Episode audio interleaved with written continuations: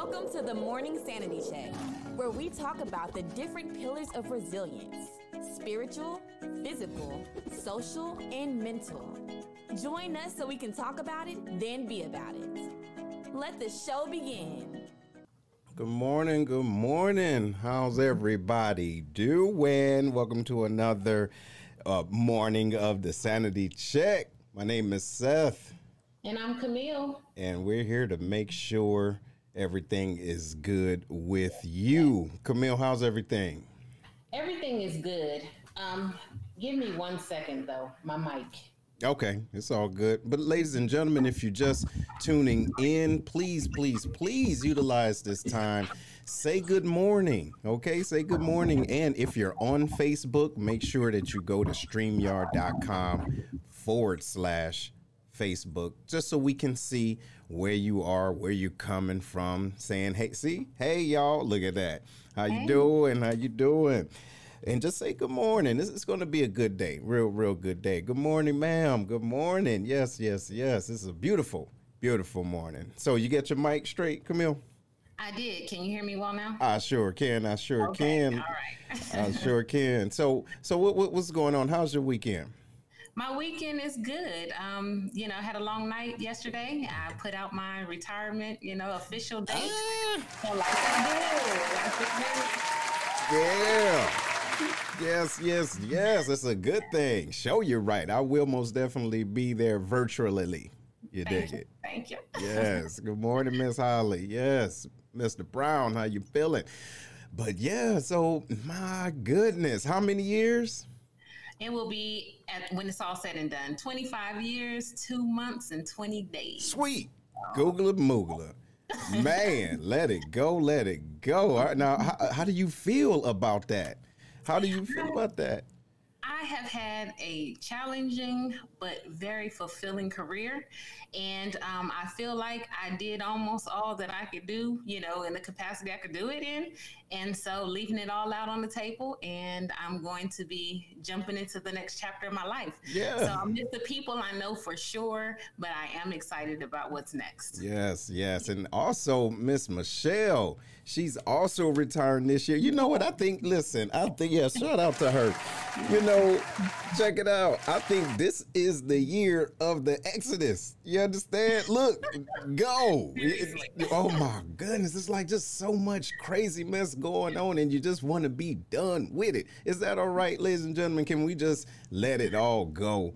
Ain't you tired of it? It's just too much going on in the world, and especially, especially if you've been doing your thing and you've been, you know, uh, you, you've it essentially gave all your best years. you get what I'm saying? All your best years. And so it's like, man, where's where's life? Because when you think about it, you don't want to necessarily work until you die. You get what I'm saying? You don't want to work until you die. So you want to enjoy it. So in, let's enjoy it, right, ladies and gentlemen? Let's enjoy it. And Camille, you've done an amazing job, amazing job, and I'm sure individuals appreciate everything that you've done. I know I have just thus far, right? Thank but it's it's not easy. It's not easy. Um, you know, just keeping people not necessarily keeping people in line, but loving folks. You get what I'm saying? Yes, Michelle. Shout out to you.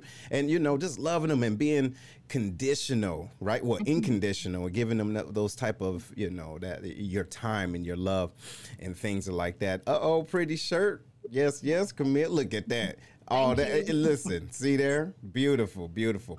Okay, but listen, ladies and gentlemen, before we get too deep into it, we have to take a moment for our sponsors. Right on? We'll be right back. Research shows aging people and people with medical conditions or disabilities stay healthier with social interactions. So, the Provident Place Home Health community benefits the community by promoting mental health. It also helps clients transition from dependent living to becoming independent by using independent living training. Provident Place focus is one on one support and are home based alternatives to facility and hospital care. Give Provident Place Home Health a call at 314 736 1919 or send them an email at providentplacellc at yahoo.com.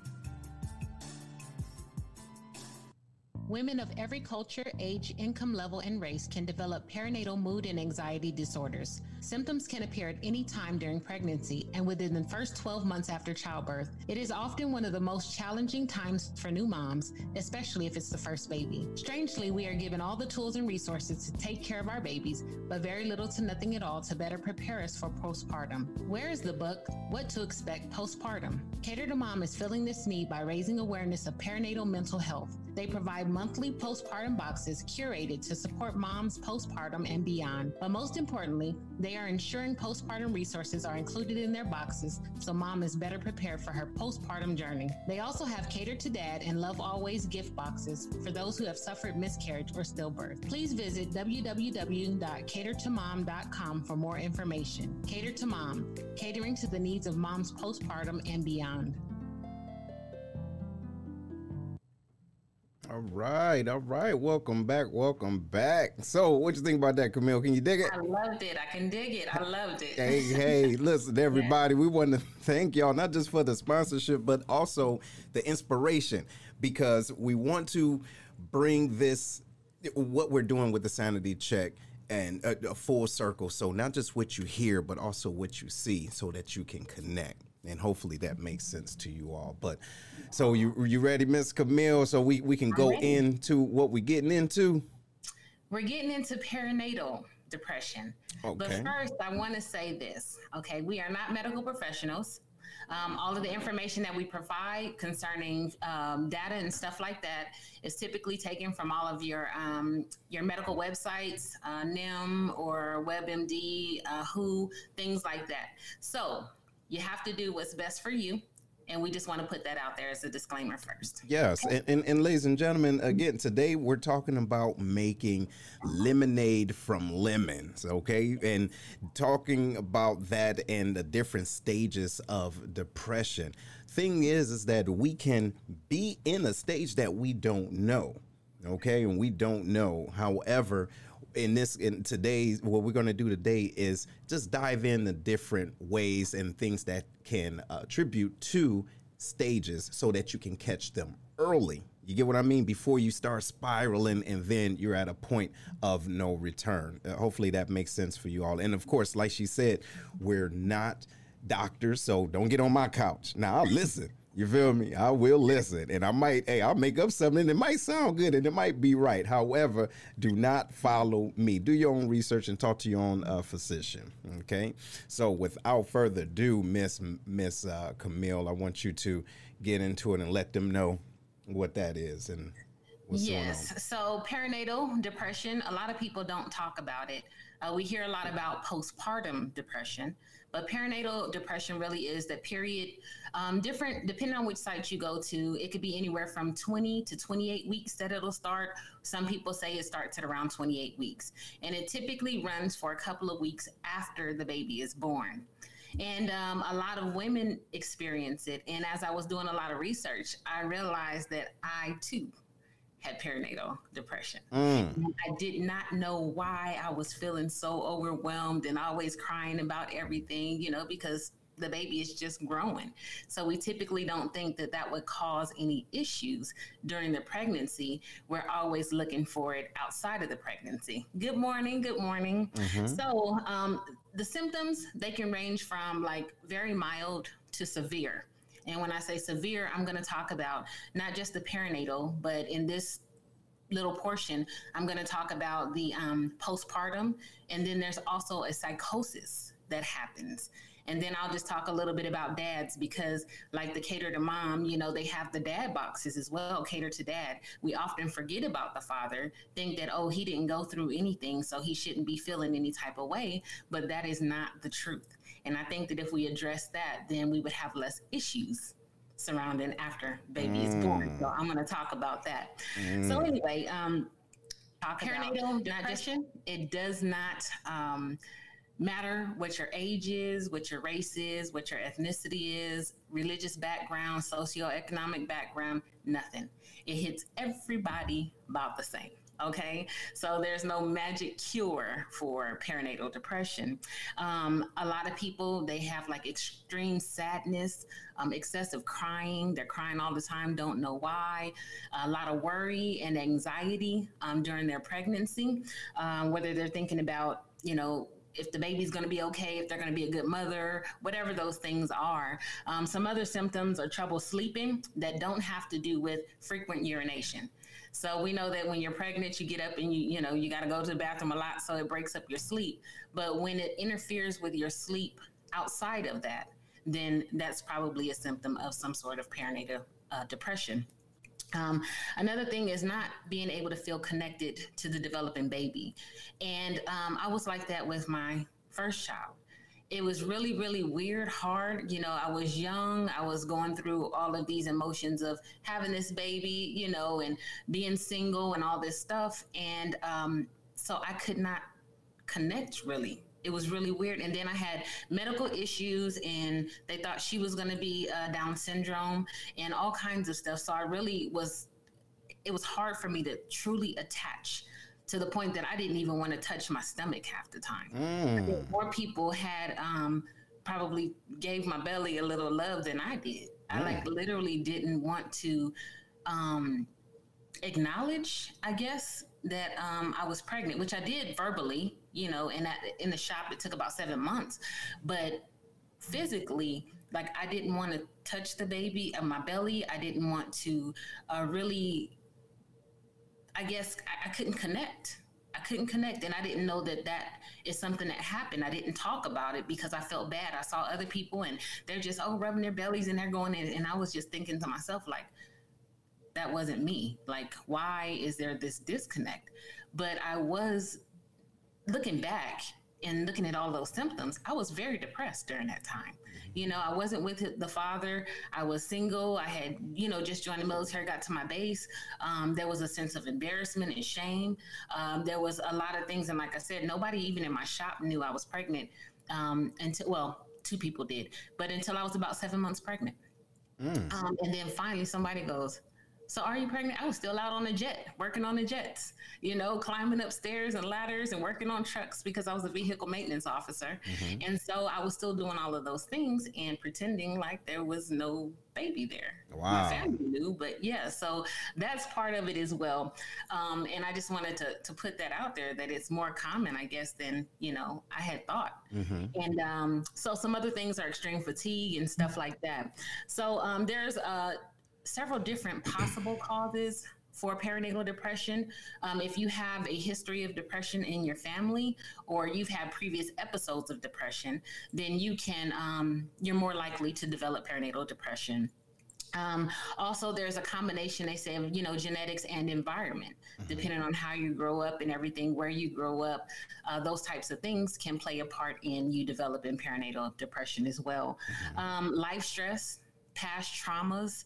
Um, you know, you're going to work every day, working hard. You have the demands of the job, and you're just really kind of, you know, trying to focus on that while your body is undergoing so many changes uh, that can cause a sense of depression as well. Okay. And um, so, yeah, and changes in hormones because you know that we're, I mean, we're growing a whole human. Mm-hmm. so our home hormones are all up and down, and a lot of people just say, oh, you know, that's hormones, but the depression is a little bit deeper than just the hormones. Gotcha. It can be caused by it, but um, it's a lot deeper than that. Mm-hmm. So we have to be careful that we we kind of look at those symptoms um, as we're pregnant. You know, I wish I would have known prior to, mm-hmm. you know, or when I was having a baby that, you know, this is what I was undergoing because I was like, some days I was like, I just feel like I'm crazy. Mm-hmm. Like, you know, my emotions are all over the place and everything like that. But it was so many factors in my life that I really um, can look back and say that I was pretty in a pretty depressive state. Got so, it. Got um, it. We have to look out for each other too. That's right. And so. yeah, so shout out to you, Miss Marsha.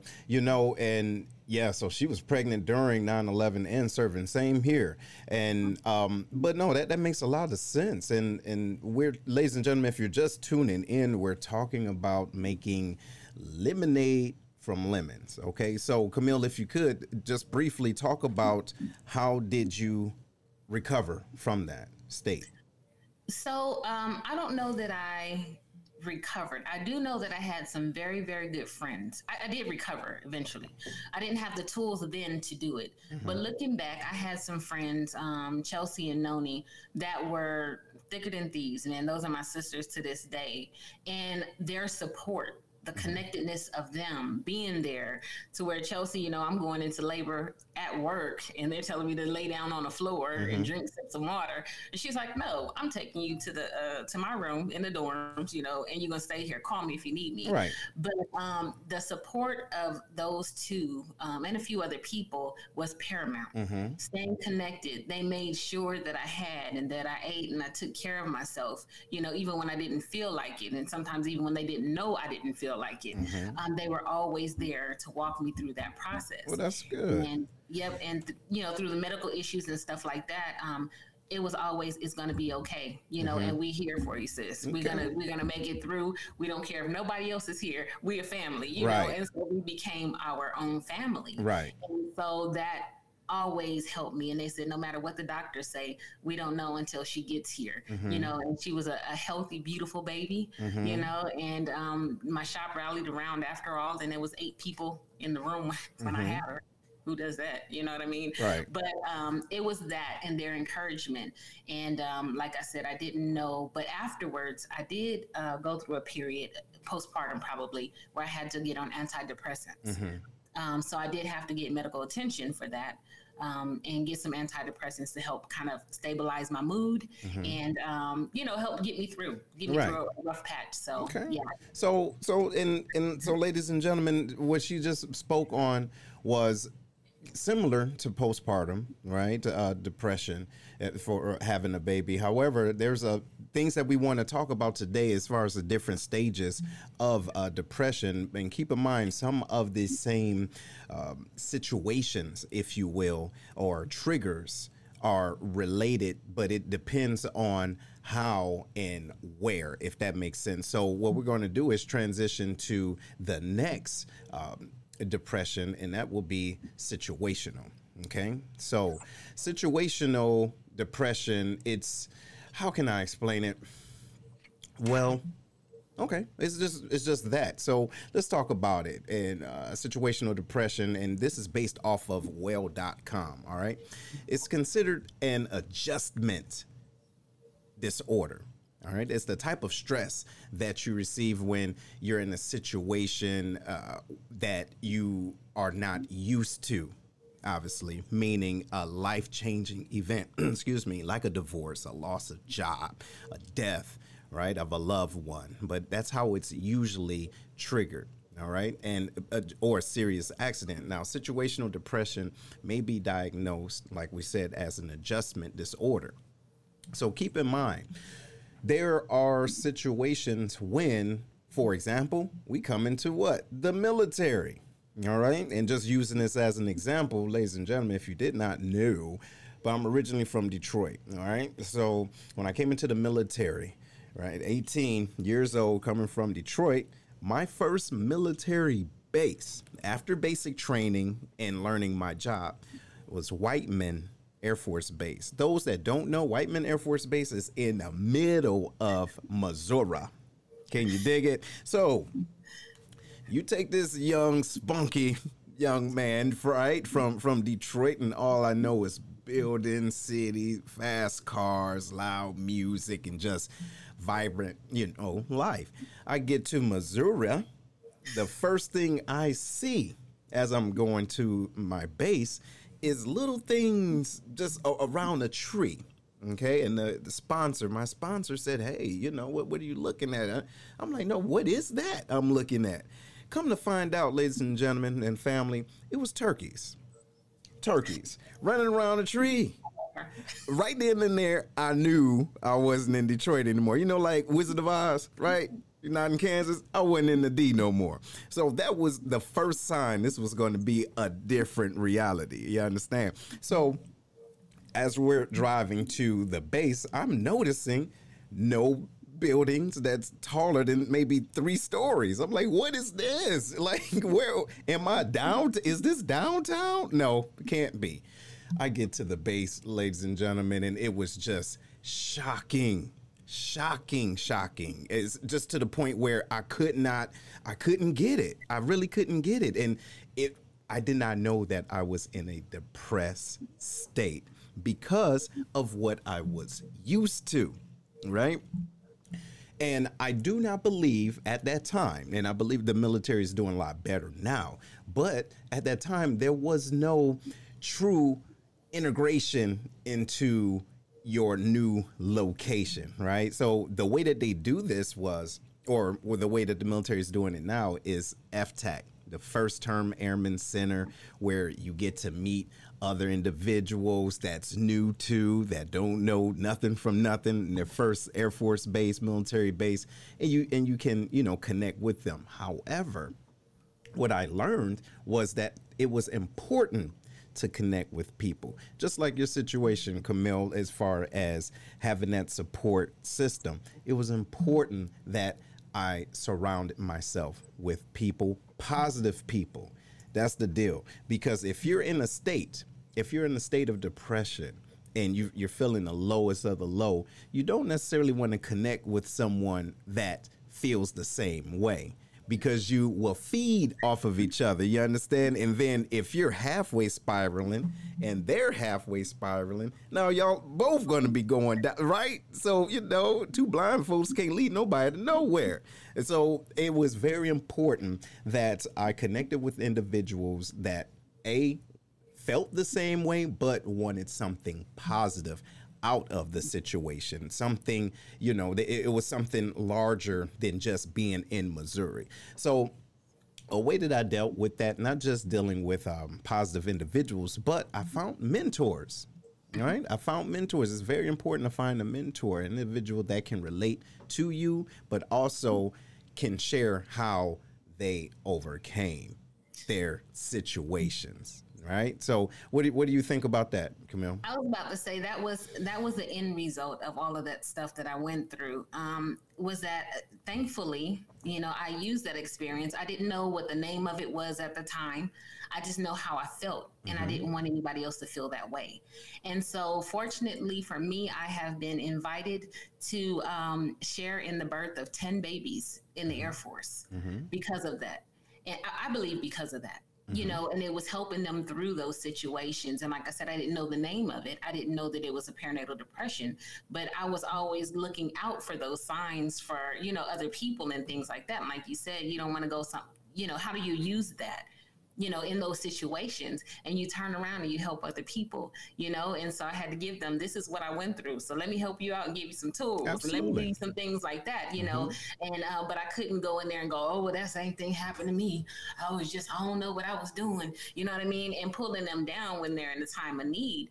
Um, it was always there to give them that, you know, hey, I know it's tough right now, but we're going to get through this. Mm-hmm. You know, we're going to get through this, yes. not you. We're going to get yes. through this. I'm going to be here to walk you through the process you know so it was always that trying to connect with those people to and even in my situation later on you know that would bring me up those mentors people who have been there that can share those experiences and if it was the ones that were still a woe was me, I was like, mm, that's too much for me to hear. Carry. Right. You know, I got my own weight. I'm not trying to, you know, carry yours and mine too. I need mm-hmm. somebody that's gonna give me a word to get up out of this thing, mm-hmm. you know. And so in those situations, it is very important to find someone who's been there, but who has been able to overcome. Yeah, to break through, you know, not break through not the one that's that's still there and they just as uh, lost in the sauce as you. You get what I'm saying? You want to yes. find someone that can show you the light on the other end of the tunnel because it's it's it, it it's it can be traumatizing. And I would also like to add before we go into the next one that certain people, leaders, in positions of leadership, they don't understand. So even though it's an adjustment disorder, they consider that as a, you're being defiant. No, I'm not defiant. I'm trying to understand what's going on. I just seen a damn turkey up the street. You understand? I've never seen a turkey. Hey, hey, only turkey I've seen was on my table. Can you dig it? I ain't never seen one walking around and lollygagging with friends and family. So it's shocking, you right? And mm-hmm. it and just the simple things that I'm used to as far as amenities. Do you know the closest McDonald's was over 10 miles away? shocked my soul. I can normally look out my window. There it is. Right now, you telling me I got to drive a country hour just to get to Magna? That jacked my mind up, ladies and gentlemen. So that's what we're talking about. There's different stages of depression or different types. Okay. Seth, can I go back just a minute? Yeah. Because I want to talk about what you said with these guys, and you're trying to talk um, get through some things, you know, trying to figure it out.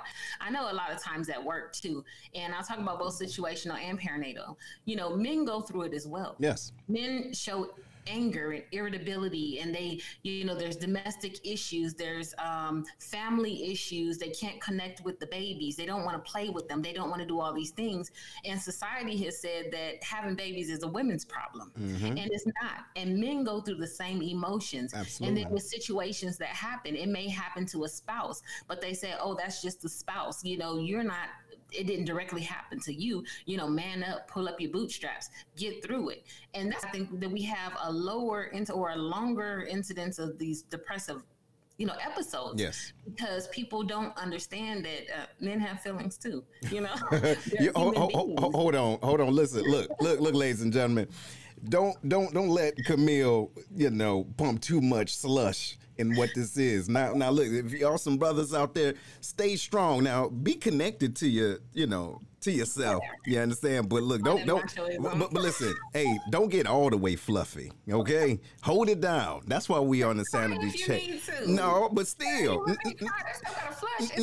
no, no, it's it's a flush, but don't get fluffy. So, but ladies, and, hey, no, listen, ladies and gentlemen, we're t- welcome. First of all, if you're just tuning in to the Sanity Check, please share this. Right, it only take one second to share. Boom, share it, put it on your page because you never know who's going through and that who can use this. All right, this is so important, and uh, and of course we're making making light of it because that's what we're supposed to do to get you out of uh, to help you get out of a state of mind. This is a transition. We deal with life, but if you don't deal with it, it will deal with you. Can you dig what I'm saying? So it's extremely, extremely important. Extremely important. But Camille, we want to go into the next one. Are you ready?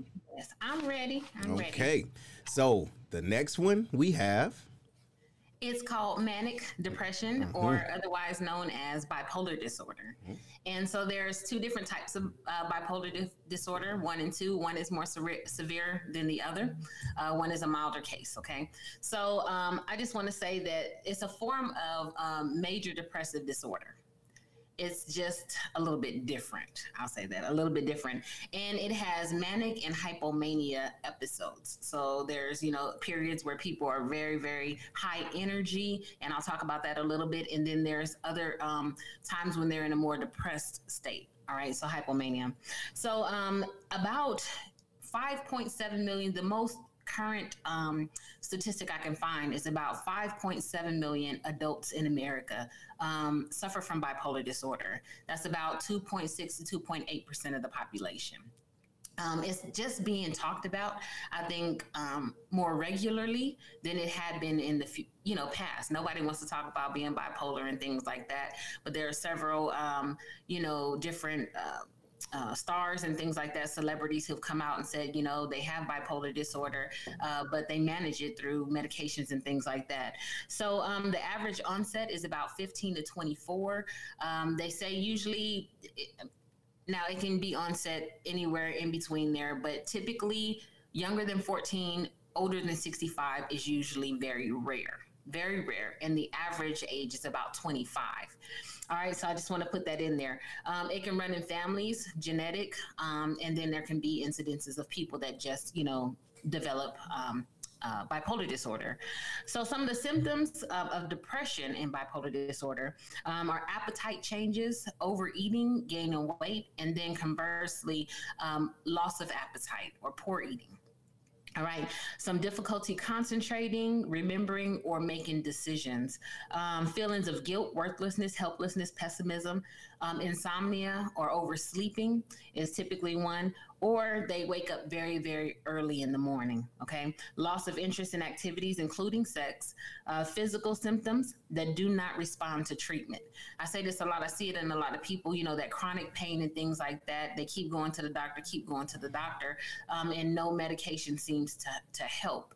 Typically, it's a psychological thing that's you know manifesting physically. So when those changes don't happen in this particular uh, depressive disorder. Um, that's another sign. So headaches, chronic pain, digestive disorders is another huge huge one. You know, irritability in your your belly and and and nausea and vomiting and things like that. Um, so look out for those symptoms. Uh, persistent sadness, anxiety, or feeling empty, restlessness, irritability, and then thoughts of suicide and attempts. So this is a more serious depression. When we start talking about suicide and attempts of suicide really needs to be addressed. On the mania side, though, um, they feel disconnected or they have racing thoughts, uh, feelings of grandiose. You know, it's just like uh, invincible. Call it the Superman syndrome sometimes, where they think that nothing can stop them. Nothing can hurt them. Nothing can you know phase them at all. So there's this sense of grandiose that they have um, larger than life type stuff uh, risk taking being extremely, you know, living on the edge all the time, um, some inappropriate elation or uh, sense of euphoria. And inappropriate is the word here when talking about mania, okay? Inappropriate, um, inappropriate social behavior, inappropriate irritability irritability, um, increased sexual desire, sometimes it gets dangerous, very risky. Um, and then also increased energy, poor judgment, and a lot of reckless behavior. Right. So they go through a lot of cycles. You know, it'll be depressive one time and then manic the next time. So um, that's what bipolar is, and that's the whole bipolar. So, so, so, ladies and gentlemen, listen. Uh, what I want you guys to understand is, if if you can listen and and if you understand, if you can hear what she's saying, there, the key is extremes. It's extremes to the point where it's not just damaging to yourself but to others all right? So there's a lot of things that she said that are natural okay? It's natural because of who we may be as individuals right? But when you are in a state of mind where it is damaging and harmful to other individuals, then that is signs. And also, I would also like to say that let's be 100. Don't diagnose yourself. Okay? Because it, right. So uh, no, but I'm serious. Don't diagnose yourself. Who are you? Don't get me wrong. You know yourself, but there's different type of studies that has to take place in order for you to be diagnosed. And also, don't diagnose your friends. Listen, some of y'all right now, because I did it, while you're reading this and understanding and finding out, hold on, I know that fool, that fool bipolar. I knew he was bi. Hush your mouth, okay? Because you don't know. You don't know what they've been going through. You don't know what it is. You don't know what they're trying to overcome. So, this information that we're giving you is for you and what you do with that, then you move forward. However, this isn't to pass judgment or to just say, "Hey, this is what's going on with that person." I knew they was bipolar. I see because see they said it. No, that's not. We're giving you signs and we're giving you symptoms. See, look, look. What about family? Hey, look. Some of them. Oh, and listen, and, and I'm glad you said that, Miss Lily Wilson. Shout out. Look, I'm gonna put it up one more time. What about family? We know deep down in our soul that fool is bipolar. Okay, we know it. We know it. However, that's not our responsibility, and and that's not our um, that's not our job to task that on you know to other individuals. Let me address Lily really, okay, in a real way. Um, we do want to potentially point out some symptoms if you know that your family members are going through and haven't sought medical attention. Right. Now, there are labs and tests and things like that that they'll run to make sure that that's what they have. Um, but grown people are grown people, right? So, the other thing I want to say is that we need to pay attention to our children. because children show signs of uh, bipolar very young. Like I said, it can start anywhere from 14, 15 years old. And we're wondering why our kids are having these depressive, you know, episodes and main manic episodes. And we're like, you know, sit your butt down and do this and this and that. Or the next time, you know, I mean, it ain't that bad. What you going through? And we're not paying attention to the signs of our children who are crying out for help sometimes. So when it comes to family, we need to pay attention to it. You know what I mean? We can't self diagnose them or help them diagnose, but if there are some signs and symptoms that are directly related to this and it's not just one thing okay don't pick out one thing you know and try to diagnose because because that's what we try to do right we, do. we try to we do.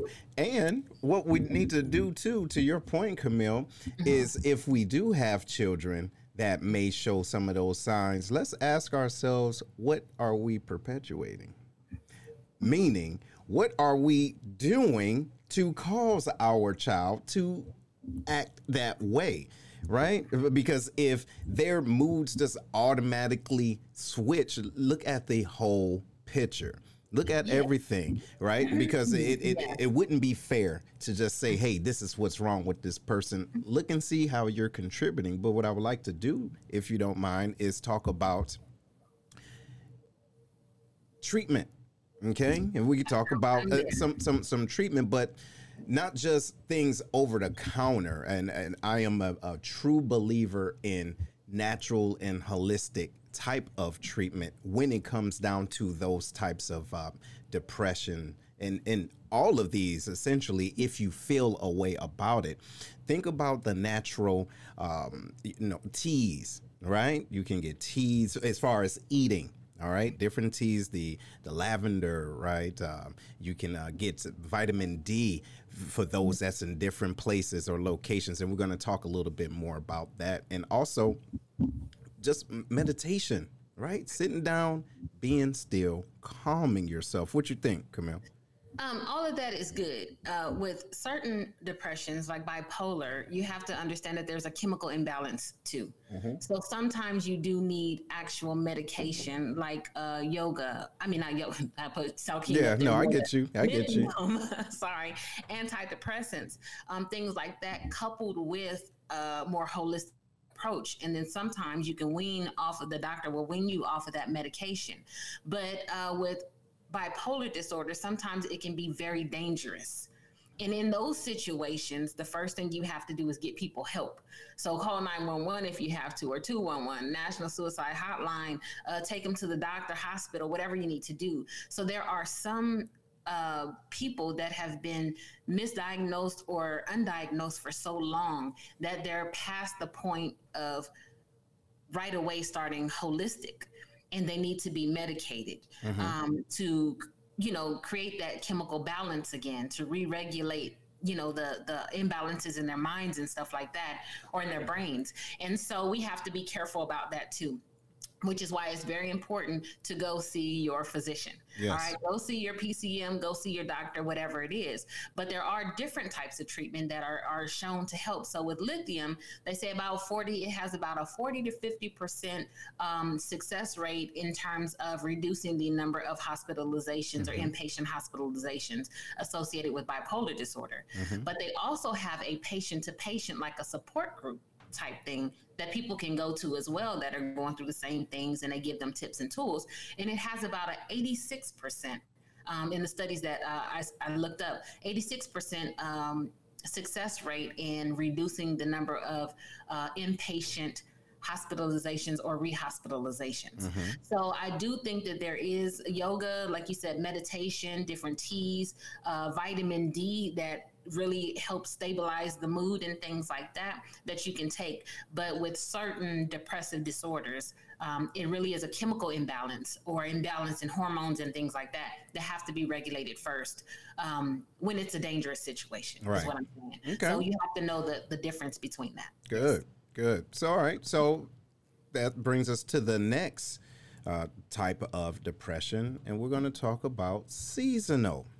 Okay seasonal. Ladies and gentlemen, what's the first thing that comes to your mind when you think about seasonal? What? The holidays, right?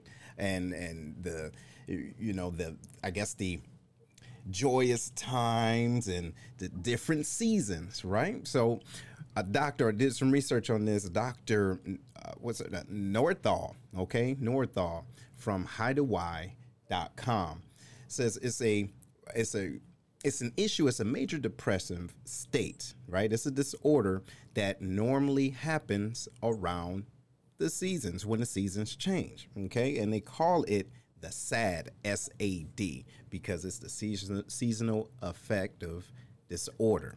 All right, so this depression it can start or centers around the low energy and lack of sunlight. Okay, that that's actually decreased during the short days of winter, and many individuals deal with the seasonal effects this uh, disorder or SAD, and it's crazy because they call it sad. That's how you feel, right? Yes. You you you do feel sad, and it is a real real thing, ladies and gentlemen. So think about that. But uh, for example, when I was at uh, in Guam, all right, and and this is the closest thing that I can use to resonate with this type of depression state because I, I've dealt with this. You think about Guam, beautiful island, right? 70, 80 degrees all year round, with maybe you know a couple of weeks because of uh, uh, tsunamis or whatever season. However, when I was there doing during uh, Christmas, it dawned on me that I'm seeing Christmas lights on palm trees. Like, hold on, wait a minute. It's December right now. Now, again, being from Detroit, I'm used to snow being up like six feet high. Not really, maybe five. Nevertheless, I'm used to that. I'm used to the just just seeing the snow, getting my family together, right? And just just the, the the brisk air, the snow blowing up your face because in Michigan it is not regular snow. It it kind of comes around. So anybody that's from the Midwest can understand that seasons c- can be important to us, right? But think about it. What is it that's most important with the seasons? This is how I had to come out of that state. Was it my family and the connection? Or was it just the snow? You get what I mean? No, it wasn't the snow, it was the connection. So I encourage you to think about these things when seasons come around. And it's getting ready to come around now. Let's utilize that time to focus on the good and what seasons can do. And so but but just be mindful of that. And when I was stationed in Washington, right? Washington state, there is a lot of coffee places, right? Coffee spots everywhere. So, like in Detroit, there's a lot of corner stores, there's a lot of coffee spots, and I didn't realize it until doing doing some research. It rains there about nine months out of the year, off and on. It's not constant, right? But it's extremely gloomy. Those of you that's been over to Europe, I'm sure you you understand that. Oh, yeah. But the deal is the coffee spots are around to waking you up. All right, because it is a it's a nice place to live. I love it, actually. I love it. However, it's a high suicide rate, ladies and gentlemen, because what the sun, the lack of sun, does to our bodies and our moods. You, you get what I mean? So we have to be cognizant of that, those seasonal seasonal disorders, right? That is a type of depression. So what I encourage you to do, leaning forward into the new uh, the, the, the the new holiday for for this year, as crazy as it is with Rona everywhere, utilize this time to connect with family and or if you can't do the things that you used to do pre Rona, pre Corona, try new traditions, okay? Connect with new friends, right? Change change the, the, the things that you've done, incorporate uh, different individuals, and try to learn something new. So, learning something new can actually help out your mood and give you a different spin when it comes around to seasonal change. Okay, what what do you think about that, uh, Camille? I think that's good, recognizing that it is a real thing. Um, I was stationed in England, and we had a lot of incidences of SAD, of SAD there. And you really, the lack of vitamin D, it, it really does make you put you in a depressive mood. And when you have, you know, winter nine months out of a year, a very short, mild summer, then um, you're lacking that. And I was very vitamin D deficient as well. So you'll see a lot of sun lamps and stuff, sun rooms where people can get the vitamin D back in their their systems. Um, and so the, that darkness, you know, you wake up. I remember waking up, going to work, and it was dark. Three o'clock in the afternoon looked like midnight. Yes. It, so when I came out of the building, it was completely black. I never saw sunlight during that time. And so it really does put you in a depressive mood. Recognizing that, um, knowing that there are things that you can take, like vitamin D, going to sunrooms, things like that, to help your stabilize your mood or get the vitamin D that you need in your system. Having a support group. Sometimes you might need to take a vacation into a sunny, I know it's Rona right now, but you might have to go somewhere that's a sunny location if you can afford to do that, um, just to recharge yourself. But the other thing about um, the coffee thing is, is yes, it's a high, but you get those caffeine crashes too. That's right. So once the caffeine starts wearing off, you have to be very careful about that too, because you're up for a minute, but when you crash, you crash hard. So and then and then and then uh-huh. that's what happens. Individuals become addicted to that high. Yes. So you they're see? constantly, you know, always have coffee in their cup because they're trying to constantly be up. Mm-hmm. And so uh, when it hits you, it hits you hard, hard. So again, like you said, and then the, the, the holidays, you know, it's usually dark during that time, but there is uh, evidence that says that uh, suicides are actually decreased during uh, the, like the month of December and things like that for whatever reason. But there's several reasons out there. I won't go into that. But like I said, you just have to be careful and you have to look and see that and know that SAD is a real real thing. And based on geographic location and lack of sun, you really have to be creative. Get with your friends, have some parties, love on each other, you know, create some rooms in your house or whatever uh, to get you through that time. But Absolutely. it is a real thing. Absolutely. Absolutely right. Mm-hmm. So, as a matter of fact, before we go into the next one, I do want to take a moment to let individuals know that you can call in. All right, you can call in if you have any experiences or anything that you would like to share that can help someone, that can, you know, inspire them because we are all dealing with our own issues. However, to close that loop, helping individuals go through it, right? That's why, and I tro- to, totally, totally believe this. We go through things in order to A, experience, B, learn, and then C, help someone else. But watch this. You go keep going around in a half circle if you ain't learned from it. You dig it? Right? Why am I still doing this? Because you ain't get the joke.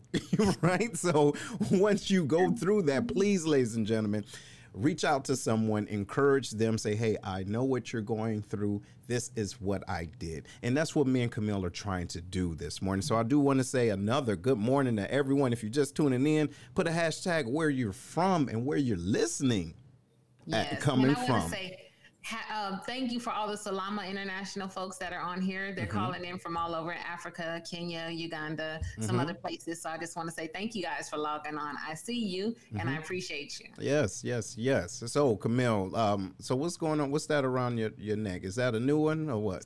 This is a new one. I haven't worn this one yet, and these are my fancy, you know, pretty vintage looking earrings. Mm-hmm. Um, but if you like the jewelry that I wear every week, you guys know I try to, you know, spice it up a little bit. Um, if you like the jewelry that I wear, you should go and check out Zoe's Bling Boutique, Zoe's BB at gmail.com. Um, it is my paparazzi queen.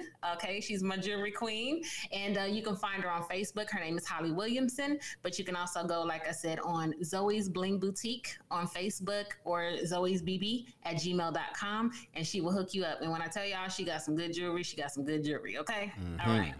All right. Well, look, eh, you know what? I, have been seeing these paparazzis pop yes. up everywhere. You know what I'm saying? Look, they need something for the brothers, so I'm, i might have to. I might have to come on out there and, and get it in, right? Because I'm. They do have paparazzi. No, you know what? I, I, I, urban wear for me. I don't like it. I, I, I don't like it. I don't like it. I just, you know what it is. I don't think I just like the name. I don't like the name. You see, so I need well, to put. It's called urban wear for men. Stop so it. We don't, we don't say no. paparazzi. It's just urban wear. No, that ain't it. paparazzi. See, see what they're trying to do. What they're trying to do is mix it on up. But ladies and gentlemen, want to say good morning. Hey, there we go. Look at that Trinidad. What what? Sunny California. Oh, and also, ladies and gentlemen, let us know. Let us know, family, if you if you appreciate this new time. Okay, appreciate this new time. Give us hashtag I love it. Okay, we moved it over to help those that may be on the West Coast that ain't quite up yet, right? So they can't get to listen. You can't get the sanity check if you're still asleep. Can you dig it? I mean that in both ways, right on. So, but I yes, my California family is logged in for the first time too. Yes. So. Up. Look at Germany. What you say? What you say? Okay, now. Yep. Look at Kendrick. What's going on? Clarksville. Look at Big Pink. Yes. So yeah, ladies and gentlemen, if y'all can dig this, if you can understand, uh, if you can dig the time frame, and and if this is good for you, let us know so we can stick with that. All right. So the next one. All right. So, persistent depression. This is that long term chronic depression that a lot of people, um, I hear them talk about. And it, the episodes really last for like more than two months, but you can experience it for years at a time. And so, you kind of have this all the time feeling of sadness, all the time. It, and this is the one that really affects your self esteem. So it's not a a uh, you know situational thing. It's not a bipolar or a chemical imbalance, but it affects your self esteem and your self worth and how you value yourself. You know, you're constantly looking for I won't say looking for the bad, but experiencing the bad uh, mentally and things like that. Um, so it also has um, like major depressive disorder um, symptoms as well. So you can be kind of mix the two, but if it's for a long period of time, you know that you have a, a persistent uh, type of depression. Um, so some some slightly different. I know we talked about symptoms and all the other ones, but here are some slightly different ones to help you identify whether it's persistent or just another type of depression. So hopelessness, feeling down, sad, or empty um, low self esteem, self criticism, uh, feeling incapable, negative self talk, um, irritability, or excessive anger. I know we talked about anger in the perinatal for men, but excessive anger is a benchmark for this one as well. Uh, feelings of guilt, um, worries over the past, people that continue to live in the past and they can't get past that one thing that keeps holding them back? Persistent depression uh, avoidance of social activities not being interested in the things that you used to be interested in that used to give you pleasure hobbies things like that. Sleep problems tiredness lack of energy and then like overeating or poor appetite. So those are some symptoms of persistent depression that are slightly different from some of the other ones and the causes. It could be physical changes uh, to your brain like physical changes to your brain. I know let me just say this. People think that once you have a brain then that's the only brain you're ever going to get.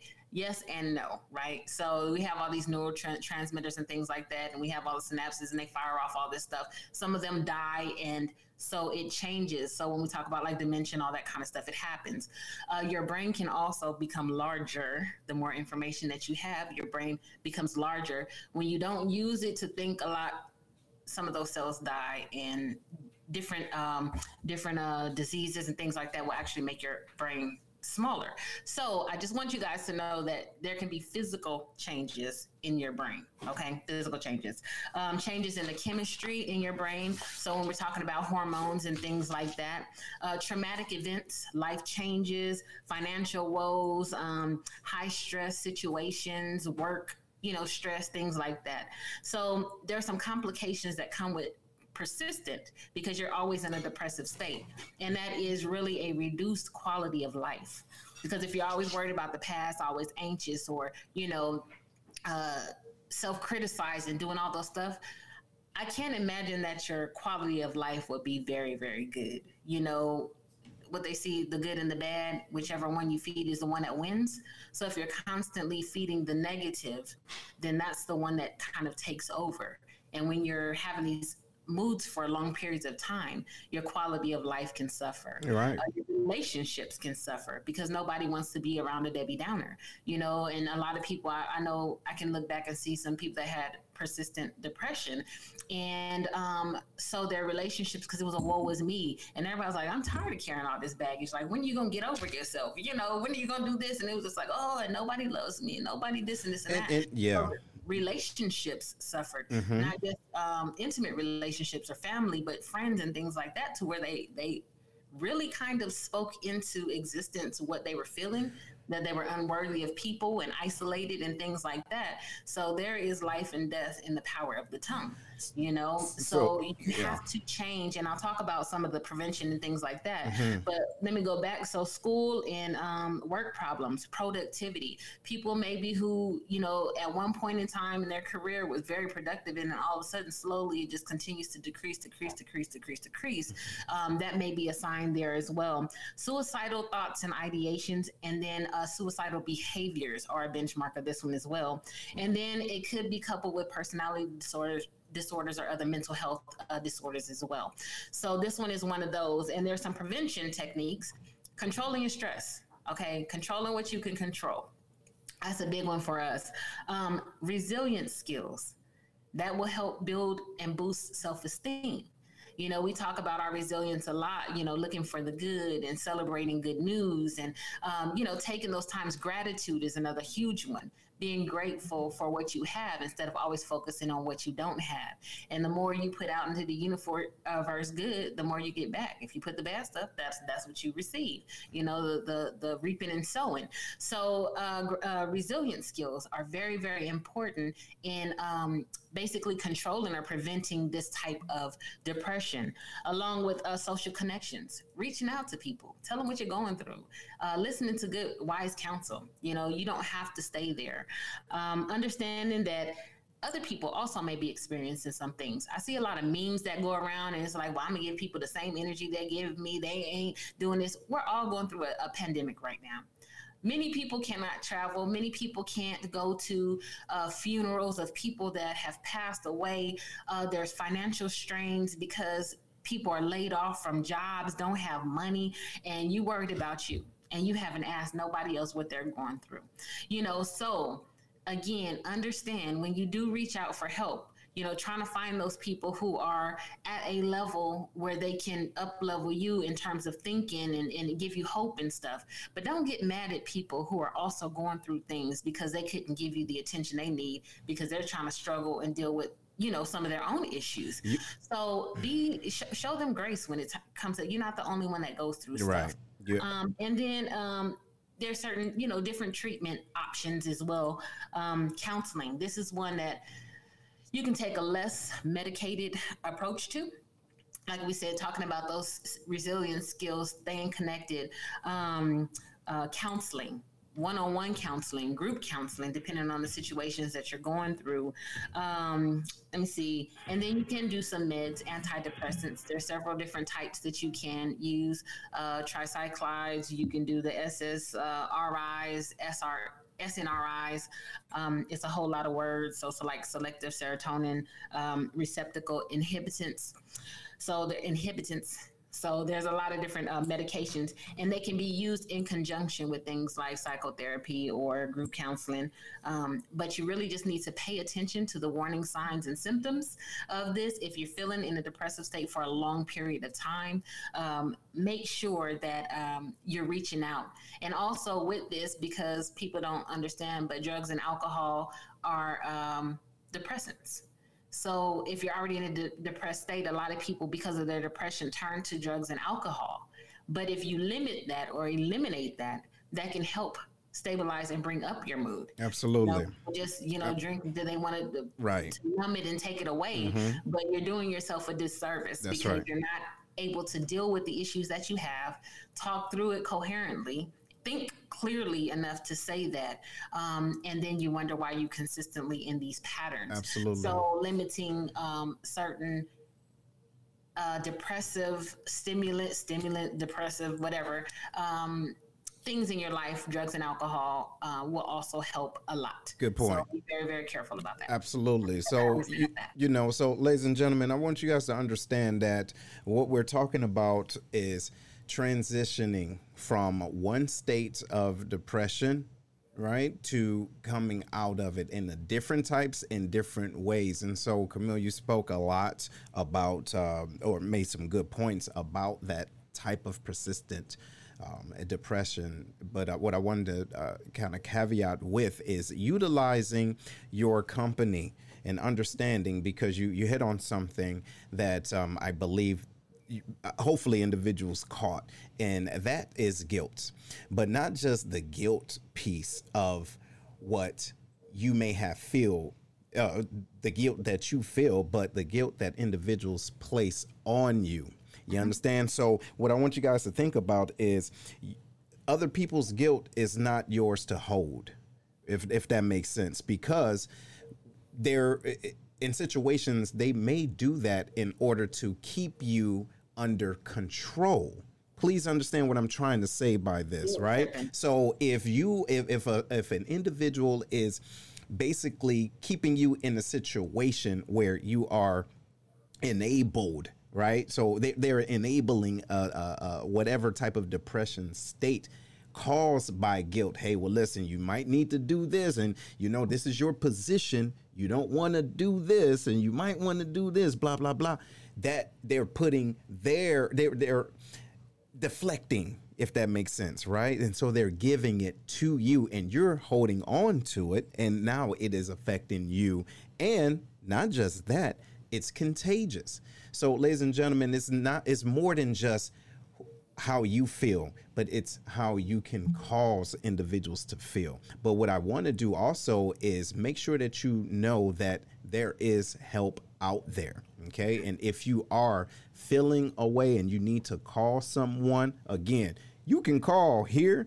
I'll listen, might laugh, but that's not my job and that's not my profession. You understand? So call this number, the 1 800 273 8255. That's suicide hotline. And listen, that doesn't mean that you have you you have the suicide ideations, but you need to talk.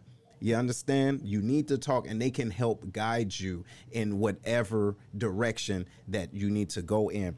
And also, too, I want to talk about uh, real briefly about the relationship piece.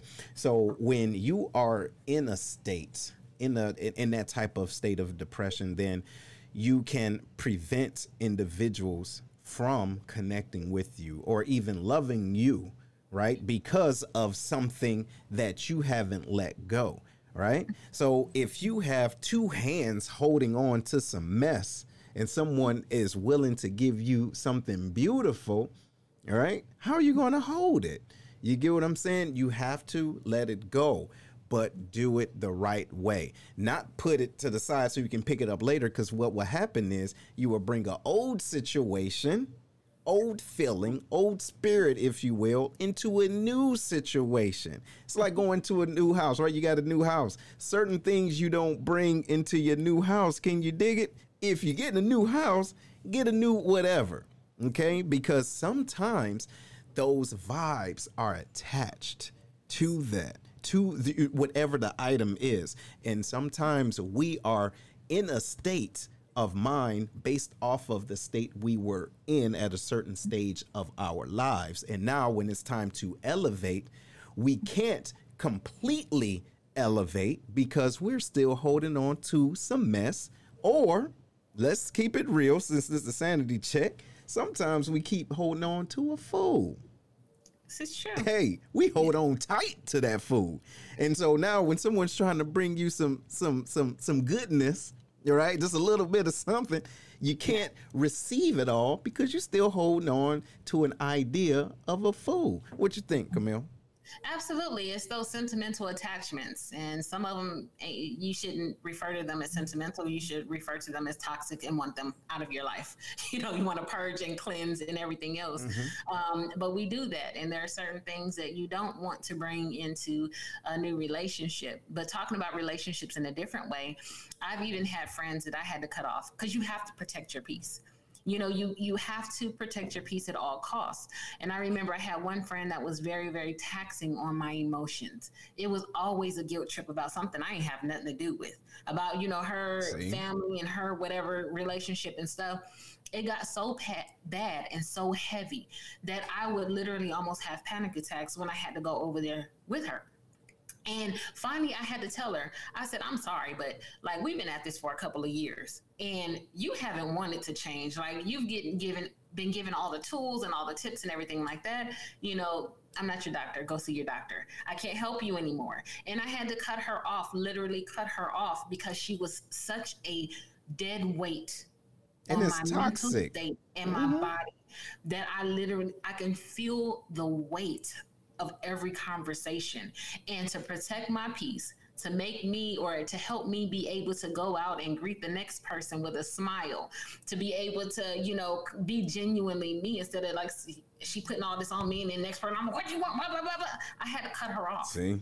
and i had to make no apologies about it mm-hmm. and i told her exactly why and until you get help and you want to do something different then i can't continue to be here with you you know, I've given you everything that I can, but you just want to dump, dump, dump. And it's almost like, and it's persistent, the self-esteem is damaged. See? So you constantly are looking for validation for who you are, but it comes at the expense of putting yourself, oh, woe was me, woe was me, woe was me, just so somebody will say something. But you don't internalize that. And you keep on, it's a perpetual cycle of just down. Mm-hmm. You know what I mean? Like just yes, draining spirits, literally drain the life out of you. Eh, Suck yeah. the life. And we talk about those, that. Those vampires, right? Yeah, we talk about those spiritual vampires. We got to be yeah. cognizant. We have to be cognizant of that because if an individual is can knock you off your square to the point where you're responding to someone else in a fashion that has nothing to do with the situation Understand the root cause and who the root cause is. You have to love yourself. Hashtag, if y'all can hear me, love yourself. Because when you have to love yourself, because if you if you don't know how to love yourself, you cannot teach another individual how to treat you. Meaning, if this person, oh, yeah, yeah if another, if an individual is in a depressive state of mind, you either A, have that come to Jesus with them meeting and say, hey, this is what you're giving me and this is how it's affecting me or you flip it and know in your mind this person isn't going to change so let me just be the friend if you mm-hmm. can if let me just be the friend listen and then dump we do it all the time there's some individuals that you know that's going to talk your ear off and they're saying absolutely nothing because they don't plan to change anything. Listen, they're not. Re- and, and before I get to your point, Camille, a lot of the energy that we give to individuals is energy that they did not even necessarily want or even ask for. We put that on ourselves. Like, okay, man, okay, so she's giving me all this, and I keep trying to tell her. To, sometimes that ain't your job. Be a friend. Think about it. Be a friend and say, you know what? I'm your friend. I'm just going to listen. Until you tell me these keywords, what shall I do? If you don't hear that, if I don't hear that, I'm gonna sit on the phone and yep, you right. Them, show you right. You lying. What? They tripping. I will say those same things over and over because you've shown me you don't really want to change. You want a conversation. What you was gonna say, Camille? Yeah, but I'm not. I've, I've learned I'm not spending that much energy on people like that anymore oh, hi, Jonathan. I'm not because that's taking away your ability to do something for someone yes. who needs it mm-hmm. or whatever. I'll say, yeah, yeah, whatever for a, mm-hmm. a, second. But after that, you know, for a few minutes now, I've, I've learned that I can't invest those hours like no. I used to back Mm-mm. in the day trying to be a good friend no. or whatever. And then I realized that you don't even want to be a good friend to yourself. But I want to say hashtag protect your peace. Mm-hmm. All right. Protect your peace. And if you have to hang up that phone or you have to not go and see them or be in their pres- presence, then you need to do whatever it takes to protect your peace. That's it. And so I, I would hashtag that. Mm-hmm. Okay. But yeah. I'm not spending them hours anymore for people who le- legitimately are not looking for a way to get better or to elevate. And you know, and they just I don't have time for you just to complain. I have a lot of things going on in my life. Yeah, a lot of things. I got kids that need my attention, and I just cannot go there. Now there I have some sister friends that you know I'm there for them, but I know where they're at and I know we have cycles and you have to spend that time with them. Mm-hmm. But you have to know who those people are that you invest that type of energy and time in mm-hmm. uh, because you know they're going to come out on the other side or those people who are just in that perpetual cycle. Right. But it is a real thing. And, and, and I just want to say that sometimes they don't know that they have this persistent depression. Yeah. And yeah. so sometimes we have to kind of uh, usher them or encourage them maybe to go seek help or to get on medications or to try some therapy or to talk you know, in, in a way that reframes and reshapes their mind about things. Let's look at this a different way. Mm-hmm. You know what I mean? So we're, we're trying to shift perspectives here, which is very, very um, uh, successful in persistent depression. So we start looking for the good mm-hmm. and we start, you know, uh, uh, taking that time to express our thanks and gratitude in things because it shifts perspective from always looking at the negative to what is going right in your life. Now, that's the key. That's yes. the key. We have to hold ourselves accountable to shift the conversation. And this is what I'm trying to do, ladies and gentlemen and family. We have to own and control it. Because if you know the person is, okay, as soon as your phone ring, and you see the name and you have to do a damn, oh my God, they're gonna okay. Now let's let's flip it, okay? Tell yourself, self, and you go answer yourself because you need to. Self, here, I'm here. What's going on? I'm going to you we are going to invest three minutes. And watch this. And not only are we going to invest those three minutes, we're going to time it but hold ourselves accountable. And as soon if that person try to flip the script to woe is me in that three minutes, we're gonna oh hold on. You can do one two things. You can expedite that three minutes and hang up, you dig it, or you flip it right back. We're like, you know what? Well, maybe this meaning something positive. If they keep trying to pull you back, you keep trying to push them forward. If you want to invest that energy, ladies and gentlemen, keep in mind it can become draining, but you have to know your emotional boundaries. Right? There was individuals, friends of mine, and and I really do call them friends, right? But I know there's some friends that can become draining. But that draining, watch this. They're only draining when I give them the accessibility to my plug. You see? So you can't blame an individual for being a, a, a, spiritual vampire if you keep giving them your net. You get what I'm saying? You can't do that. Ladies and gentlemen, look, so let's bring it back around. We're talking about depression and we're talking a little bit about the persistent depression, but now we're going back into how do you control yourself dealing with those individuals that's in those stages? You mm-hmm. have to hold yourself accountable. I was talking to my sister the other day. She was like i just don't want to talk to this person. Boo boo boo boo boo and she's a great communicator. She's a great a loving loving sister. And she my sister so it's there right? So it's, it's blood work you dig? But the deal is is that i say baby you got to hey promise yourself you're only going to give this much amount of time right? You have to love you enough to set your own boundaries. Like your phone, every time your phone ring, do you have to ask who told you? Listen, who told you you have to answer your phone every every text, every ring a ding ding? No. It, eh, but you but you get what I'm saying? So mm-hmm. if you don't set those boundaries for yourself, individuals go still see that you're accessible. No. No, my phone ain't for you to get me whenever you want to. You see what I'm saying? So that's what I mean, ladies and gentlemen, and that's what we're talking about. We cannot be mad essentially at those individuals that are in those states of depression and how they make us feel all the time. We got to wake up and say, wait a minute, I'm doing this, right? Watch this. I'm being included in their reality, right? Because I'm playing along with this mess. Understand your role on the stage. Whose stage are you on? Right on. So that's what we're talking about, ladies and gentlemen. What you think, Camille? And then I just want to address this uh, pink right Uh, mm-hmm. She says some friends just won't do right. You try, try, try, but they can push you to depression. But you actually love that person, mm-hmm. and, and, and, that's true. But what I say is, you know, those types of people, you have to you have to set the standard for what your friends are. Okay, right. like we said last week, you know, you can be somebody's best friend, but they not be yours, and the, the opposite can be true. Because I don't think that my friends would continue to do that to me, especially if I expressed that it is draining or it's all this kind of stuff. So you have to reevaluate who's really your friend and who's not. And oh no, no, Camille, come on, come on let them go no. to find the person who is their assignment. No. Or Listen. you give them tools and you direct them to a health professional, mental health professional, Listen. to give them the tools that they need. After we've tried, tried, tried, we've helped them focus on their goals. We've given them tools. Um, we've uh, helped them cut back on their obligations. We've done all of these things. When we've done all we can, we just stand. Just stop it. Stop it.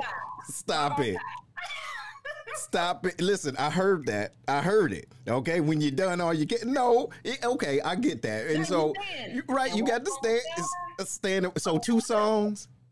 Two songs. After you have done all you can do then to walk up. Okay. So listen, you can do all of that, but at the end of the day, you I, and, and this is what I want to make sure that we understand. Certain friends, certain friends, like like Lily Wilson was saying, right? Like she says, right? One friend only gets 15 minute intervals from me because she's draining. So so we need to know, look, there's a hierarchy of friendom. I just made that up.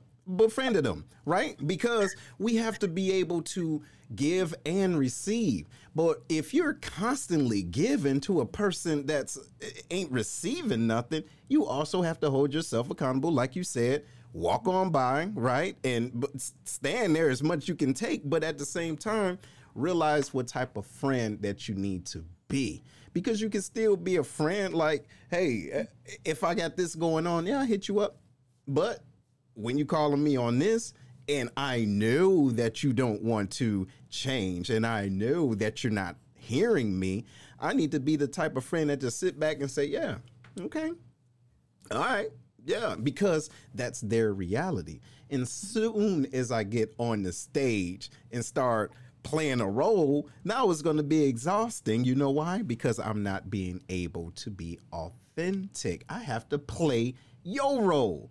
You see what I'm saying? So we have to understand not every friend is built equally.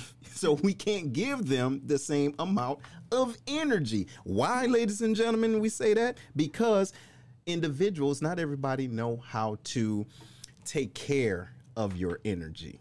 You get what I'm saying? So, like you were saying earlier, is if this was a real friend, they would not do. No, it's still a real friend. We just can't give them this this high octane like we talked about before because this friend does not uh, uh, operate that way. This our friendship I say we got to reevaluate those friends because if you it, this is a persistent thing and you've done all you can mm-hmm. and that person is just taking taking yep. taking mm-hmm. and not giving anything to you what kind of friend are they really mm-hmm. you know what I mean and then you can be an, an, associate you can be at a point where here are the tools and I can direct you but you don't have to continue to allow someone who is damaging to your your peace to mm-hmm. your to your uh your mental state to your emotions to continue to allow them to have access just because y'all supposed to be friends. So I get you. That how about you this? I'm saying so you got to reevaluate, like you said, that hierarchy of the the friendom or whatever the case may be. Mm-hmm. They might just be on that first tier associate level. You know, they might have dropped because they cannot. People will suck you dry. They could. And I don't think that my friends would do that. They know, and sometimes it's like I feel like I called you. I had a friend. I call you, and I've been pouring, pouring, pouring. How are you doing? I just want to pour back into you because I feel bad for always calling. I'm like, girl, ain't nothing because that's like sister. You know what I'm saying?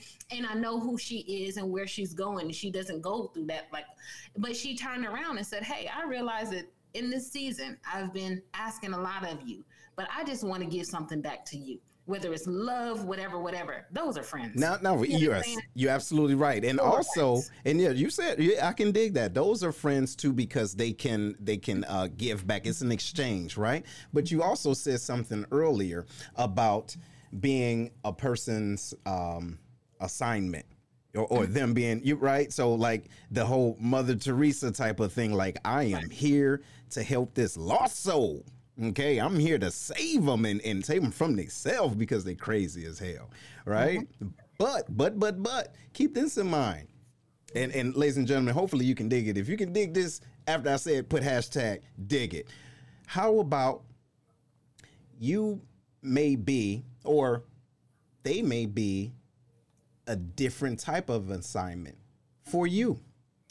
What I mean by that is maybe there's a certain level that you need to elevate on or to, but your patience mm-hmm. is subpar, right? In certain situations, and only that one friend, loosely, that one friend is the one that can push you to the place where you have to adjust your patient level. So now you can elevate to another plane where not only this individual isn't as draining as before, but now you can incorporate different lessons learned from this friend, fool friend, right? Mm-hmm. That's on a lower tier of frienddom. So, what can we learn from that individual? So, in essence, sometimes they are, our assignments and sometimes we are theirs.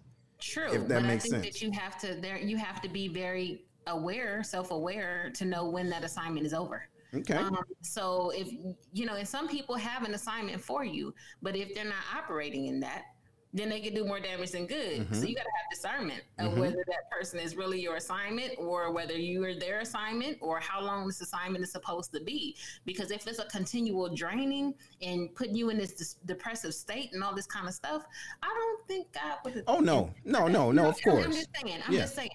But uh, you know, not to say that, but I think that you have to you have to be very conscious of the how long and the is it serving a purpose or is this just draining taking or am i attached for different reasons and things like that so you have to be self-aware yes you know, and i'm not saying you just cut people off but we're talking about persisting in the long term and there's people that are in your life that just been sucking for years and years and years mm-hmm. and haven't given anything back yes. am i really learning something from them patience or am i learning how dumb i am to continue to oh no wait you know, I'm, no. I'm just saying i'm just saying you know what I mean? Like, yeah, that that thing of are you trusting me? Are you really listening and hearing? Because I told you to break them off three years ago, but you just kept on and kept on because you wanted to. You know what I'm saying? So you have to have your own discernment. Oh yeah, absolutely. What it looks like for you or anything like that. Um, but when we're talking about pr- protecting our peace and to not falling into these depressive uh, modes and stuff, sometimes we have to detach from certain people yes. that can take us there. And we have to elevate. And if their thinking isn't elevating us, you know what I mean? It may be teaching us some sort of patience, but if it's not elevating us, it's not bringing us to a higher level of awareness, then I don't know. You know, for me, at this point in my life, I don't know if that's that if I want to invest that much time anymore. Well, well yeah. I don't know how much time I and, and, and so and, and no and, and no I, I, get exactly what you mean. And so let me uh, add to that. Of course, we never know, right? We never know what is or what or why an individual is in our lives. So we have to stay cognizant and understand, like she said, the maturity discernment is key mm-hmm. to life. Yes, it is. What I'm saying is with that too, if individuals are are in our life. I do believe that they are there for every level the reason, season, and lifetime. The reason why I say that is because there may be a certain season that you need them there. And of course, that season is a reason if you learn from it and if they stay with you for the rest of your life or not, the lesson stays. Right. Right? Mm-hmm. Especially if you can recognize it. So yes, I don't I don't agree that you should stay in a state of depression with right but I, yeah so i don't believe that you should stay in a state of depression with a person. You do have to cut it loose. What big pink say he says when in your mind is the time to let go? So personally my time to let go is when i first look at the intent of the relationship and what was it uh, contingent on?